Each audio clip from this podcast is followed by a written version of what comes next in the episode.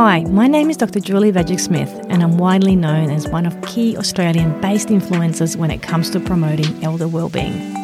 I'm lucky to have a mix of skills clinical experience in treating common mental health conditions in late life, research skills, my doctorate examined well-being in home care workers, and in my postdoc, I researched on decision making in dementia. I'm well connected with both professional and research teams here in Australia and abroad.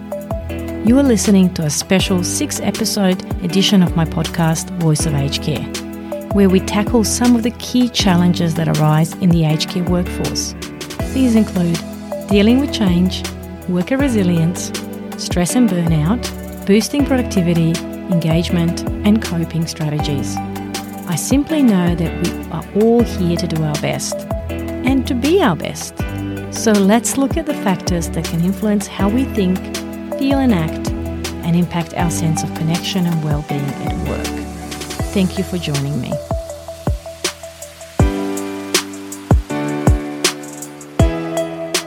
Hey everyone, it's Julie here. This is episode two in the special edition of Voice of Aged Care, and we are looking at building blocks of resilience in aged care.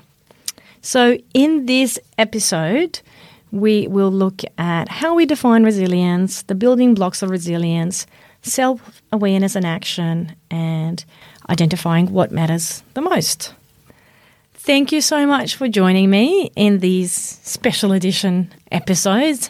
And uh, this is something that I really wanted to work on for a little while in terms of the, the workforce. Um, in, in my previous episodes, we've covered a lot about uh, well-being in late life and, and how you can best support your your clients. But I wanted to take a bit of a focus away from the clients as per se and, and look at a little bit more factors for the workers because you you guys um, you, have given me so much invaluable feedback and information, and I just feel like I, I want to share it with you. And I don't want people to be, you know, leaving the industry and, and, and feeling, you know, disheartened because of, you know, the challenges that might be going through. So I know that the topic of resilience is very closely related with um, intention to stay at work, with worker turnover rates. And I know that historically, aged care has had really alarming rates of eh, you know worker turnover and people leaving the industry too altogether because it can get a little bit too much for them.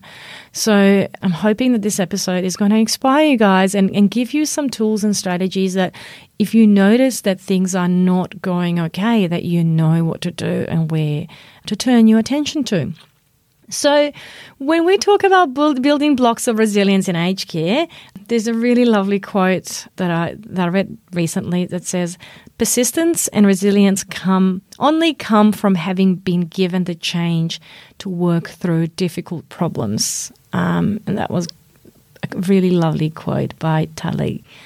So, before we move on with the episode, let's look at what what is resilience and how we would define it. And I, I, often ask this question when I'm running training and even with my direct contact with older people, you know, what is resilience? And it's like, pa, resilience. Uh, yeah, I don't know. Um, so let's let's define it so that we can make sure that we're all on the same page, and it will make the rest of this episode even more relevant if we can um, get down to the nitty gritty when discussing resilience. So I would define resilience as the capacity to withstand or to recover quickly from difficulties. Now, those difficulties can be very subjective. They, for some people, it could be personal, so you know maybe health setbacks that they've had. It could be you know working through really challenging times, such as with COVID and lockdowns. It could be about working through a, a high peak period where we might be extremely busy and supporting a lot of very complex clients. Or it could be some difficulties that we might have interpersonally within our workplace and our colleagues and, you know, our interaction with one another. So when we think about the aspect of resilience, it, it can feel a little bit like overwhelming or ambiguous in a way too when we say, oh, resilience and stress and burnout and, you know, self awareness. But like, what the heck? Like, what do they have to do with one another. Like, how do we actually separate the chicken and the egg? And what is what is the order that we think about this so that it actually makes logical sense and that we we understand what is what, what is going on and and how we can um, differentiate between all these terms. So I'm really hoping that in this episode we're going to get down to the bottom of a lot of those um, factors and, and and get a bit of clarity around them. And I don't want this uh, this episode to be like a lecture or it's not a lesson. It's not a, you know, necessarily like continuing professional development endorsed activity.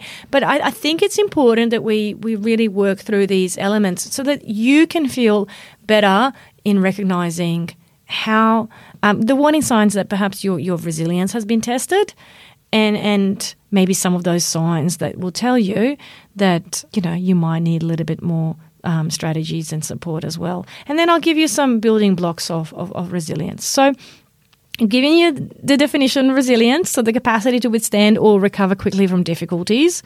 And so, how we know that our resilience is being tested is to to be aware of the, the, the signs of stress that we might be experiencing. And stress is not just something about how we feel, if we feel, you know, low mood or overwhelmed. When we look at the signs and symptoms of stress, we look at four broad categories. Um, this is something that psychologists are really well aware of, but you know, if perhaps your background is um, in another discipline, you might not be as uh, aware of these things. So we would look at your emotional signs of stress, your physical signs of stress, your behavioral signs of stress, and your thoughts as well.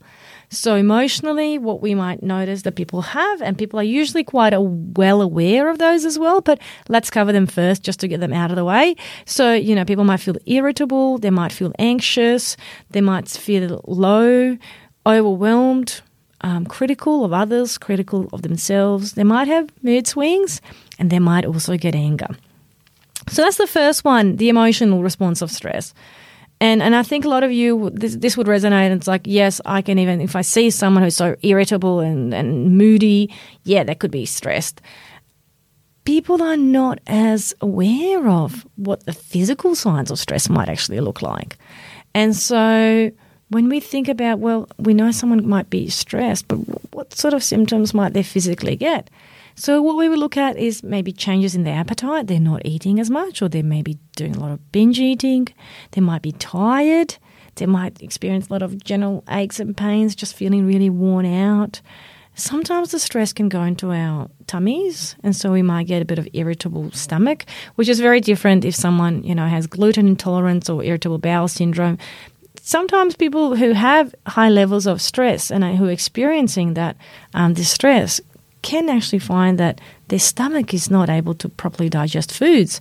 And so they might be rushing to toilet a lot more quicker, um, even, you know, um, using the bathroom a lot quicker uh, for, for urine, um, just because our body is just trying to get rid of anything that's causing us stress. So the message is then sent wrongly through our stress um, stress hormones in that anything that comes in contact with us is, is a bad and stressful experience.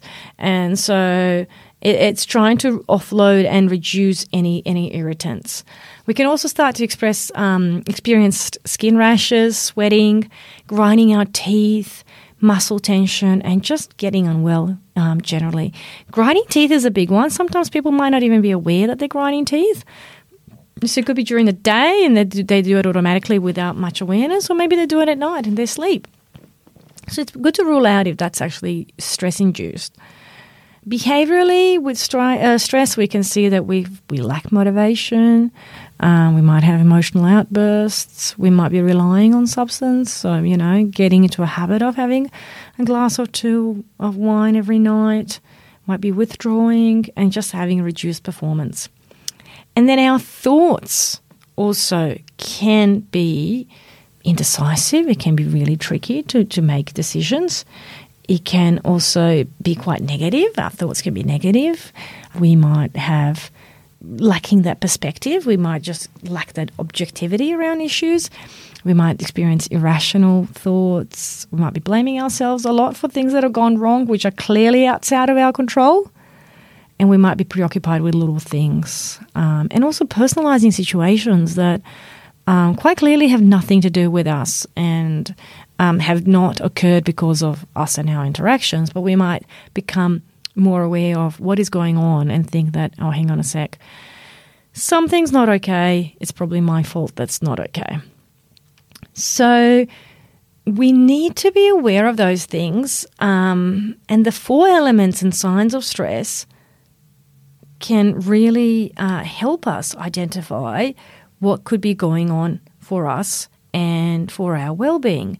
So, self awareness can really help to propel us into action.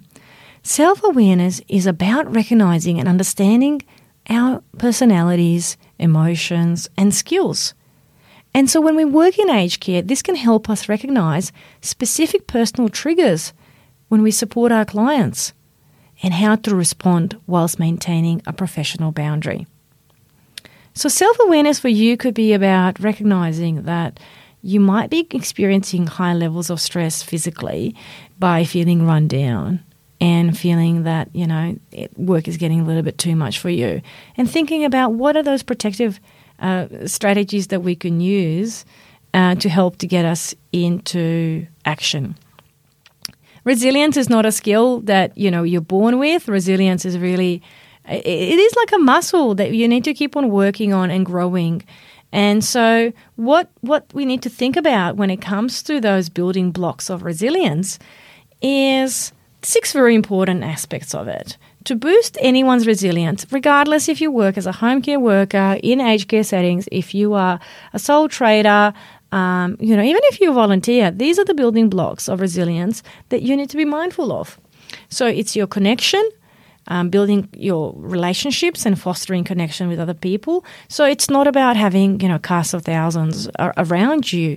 It is about being able to have people that you feel well connected to, and that that gives you a sense of that purpose, um, connection, and collaboration. So for some people, it could be just having a connection with two people that can minimize that isolation and social disconnection. Wellness is the second one. So, looking at uh, your self care strategies, what does self care mean for you? It might not be about getting massages and booking tropical holidays. It could be little things like getting up half an hour early and just doing something for yourself. Or at the end of the day, before you go into bed, just doing something, you know, that you enjoy doing, having a bubble bath, or, you know, if bubble bath is just the last thing you want to do, especially in the middle of hot summer, it could be about going for a little walk. Just being self aware and connecting with yourself can really make a world of difference. It could be taking care of your body, your self management strategies. For example, you might be wanting to do some mindfulness strategies. Um, you know, you can quite easily find those on YouTube, or you might have a script that you do, or, you know, Audible. Um, so this is something that, you know, I don't want you to walk away and go, oh, Julie said I have to do mindfulness. It, it, it is not about that. It is so much more about you recognizing what is going on for you and what would actually help you. And self care for some people could be, you know, baking or, or cooking or could be gardening, but anything that really promotes your own wellness. And I really see this as being quite separate from your connection with others and being with friends. Your own wellness is really about taking care of you and your body. And I realize that a couple of activities might tick a couple of those boxes, but but wellness we really want people to be more self-aware of themselves. And that can be difficult if you're mixing with other people, if you're mixing with alcohol, if you're mixing with, you know, big events or, you know, if you're going to concerts and things like that. I, I really think it's about that moment of silence and being in peace. Picking your activity that suits you, as long as it's legal and not too expensive, um, that that could be your own wellness, and I'll let you decide what that might look like for you. So the third one, so we've covered connection, wellness. The third one is finding meaning. So finding meaning is about goal setting, evaluating um, and pursuing your values, what that might be for you, helping others, and being proactive. The fourth one looks at your thoughts, so reframing and taking perspective around your thoughts. Are you using a lot of, you know, black and white thinking, or I should, I could? I think it's really important to identify what um, your thoughts are and how we can reframe them and look at them from a different perspective. Uh, the fifth one is about your mindset. So, acceptance, being hopeful, optimism, using your strengths more so than highlighting your weaknesses, um, and considering a growth mindset as well. And the last but not least is looking at your uh, seeking help strategies. Do you know where to turn to if you feel like you need more help? Do you know what you would do about it? Would that be through, you know, talking to a friend, talking to your doctor? Would it be about reaching to a counselor? Maybe through your work, there is the uh, employee assistance program and having a chat if you feel that your your resilience and your well-being is being compromised. So, you know, the sooner we identify these factors that we might need a bit of help, the better the outcome. The more we put it off, the more likely it is that it will take us longer to overcome that. So, the the building blocks of resilience highlight that you know resilience is a muscle that we need to work on and grow, and we can't just be resilient without any resources. We really need to focus on having those six building blocks to help us get through day to day, not just in moments of crisis, but as a preventative strategy as well to help us cope um, on an ongoing basis. Let me have a little break and I will be with you guys very soon. Hey there, Julie here. Uh, you are listening to a special edition of my podcast, Voice of Aged Care. In this six episode edition, we are exploring key challenges that arise for the aged care workforce. We're talking about the good, the bad, and the ugly. In recent years, we've seen workplace wellness and employee well-being move up the priority lists. We are way more aware of the importance of worker well-being both at work and personally. And this was the key research topic for my doctorate. Now, if this topic resonates with you and you want to learn more on how I may be able to support you and your team, let's connect. Please visit my website wisecare.com.au forward slash resilience and fill in the details, and my team will be in touch with you. That is wisecare.com.au forward slash resilience. Now let's get back to the episode. Okay, uh, just before the break, we were talking about resilience uh, and we were looking at the building blocks of resilience as well as the importance of having self awareness and action. So, what I wanted to uh, finish this episode with is to talk to you about what matters the most. And so, I'm not going to tell you what matters the most for you or for me.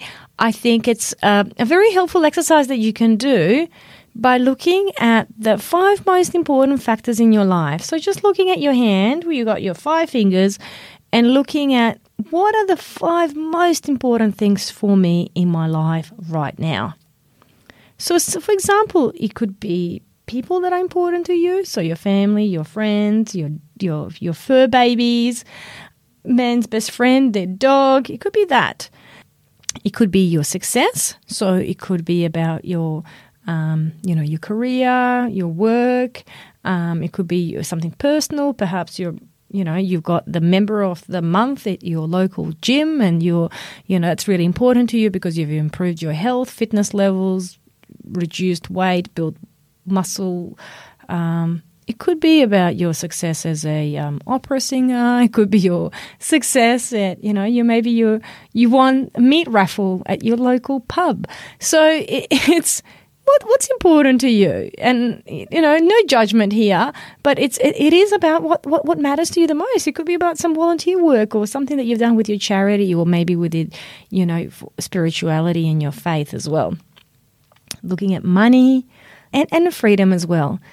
So regardless of what your five most important factors are for you in your life once we've identified what they are, and I really, really highly recommend that you just write these down somewhere so that you can look at that, have it on a post it note, stick it next to your bed, put it in, you know, another post it note in your shower. Having these five most important things written down can really help reduce that overwhelming sense in our in our mind. Put in your diary, put in your calendar, put in your phone. Have those five things right there for you um, is really important. So once you've done that, our values and our goals we can then start to engage in more helpful problem solving. So this is really called, uh, this is something that's called realistic optimism. So once we have identified what those five factors are that's really important to us, um, what we hope to achieve, um, what matters the most to us, we can start to look a little bit more objectively at what strategies we have that will help us, what res- resources we have, what we can control, what is outside of our control. And that won't be impossible as much. So, this is where the realism comes into play because we really are looking at, you know, counting our five blessings, five most important things to us in our lives right now. And so, looking from, you know, health, wealth, well being perspective, what is it that, that that's really, really important to us? And so, when we look at it from that positive, um, strength based perspective, uh, and, and, and the factors that um, really uh, add value to us in our lives, it can help us at times when we might notice those signs of stress that we perhaps need to be a little bit more aware of are we as connected to those five forces uh, that matters to us the most at this point of time or is there something that perhaps is not as relevant not as important that has been taking our attention away and how can we then shift the focus from looking at things that are not as important and focusing what is on important, what is within our control. I hope I've given you some strategies in this episode today. Thank you for listening. Thank you for jo- joining, and I'll see you next time. Well, that is another episode of the Voice of Aged Care done and dusted. Make sure you don't miss out when I release another episode by becoming a subscriber on your app of choice. And if you can, please leave a review too. I'd love to know what you think of the podcast and what you'd like to hear in the future. Now, the next thing you need to do is go straight over to wisecare.com.au forward slash resources and check out my latest resources you can download for free. It could be a book chapter, 20 strategies to boost engagement with elders, or my most popular resource, 5 Facts About Me worksheet.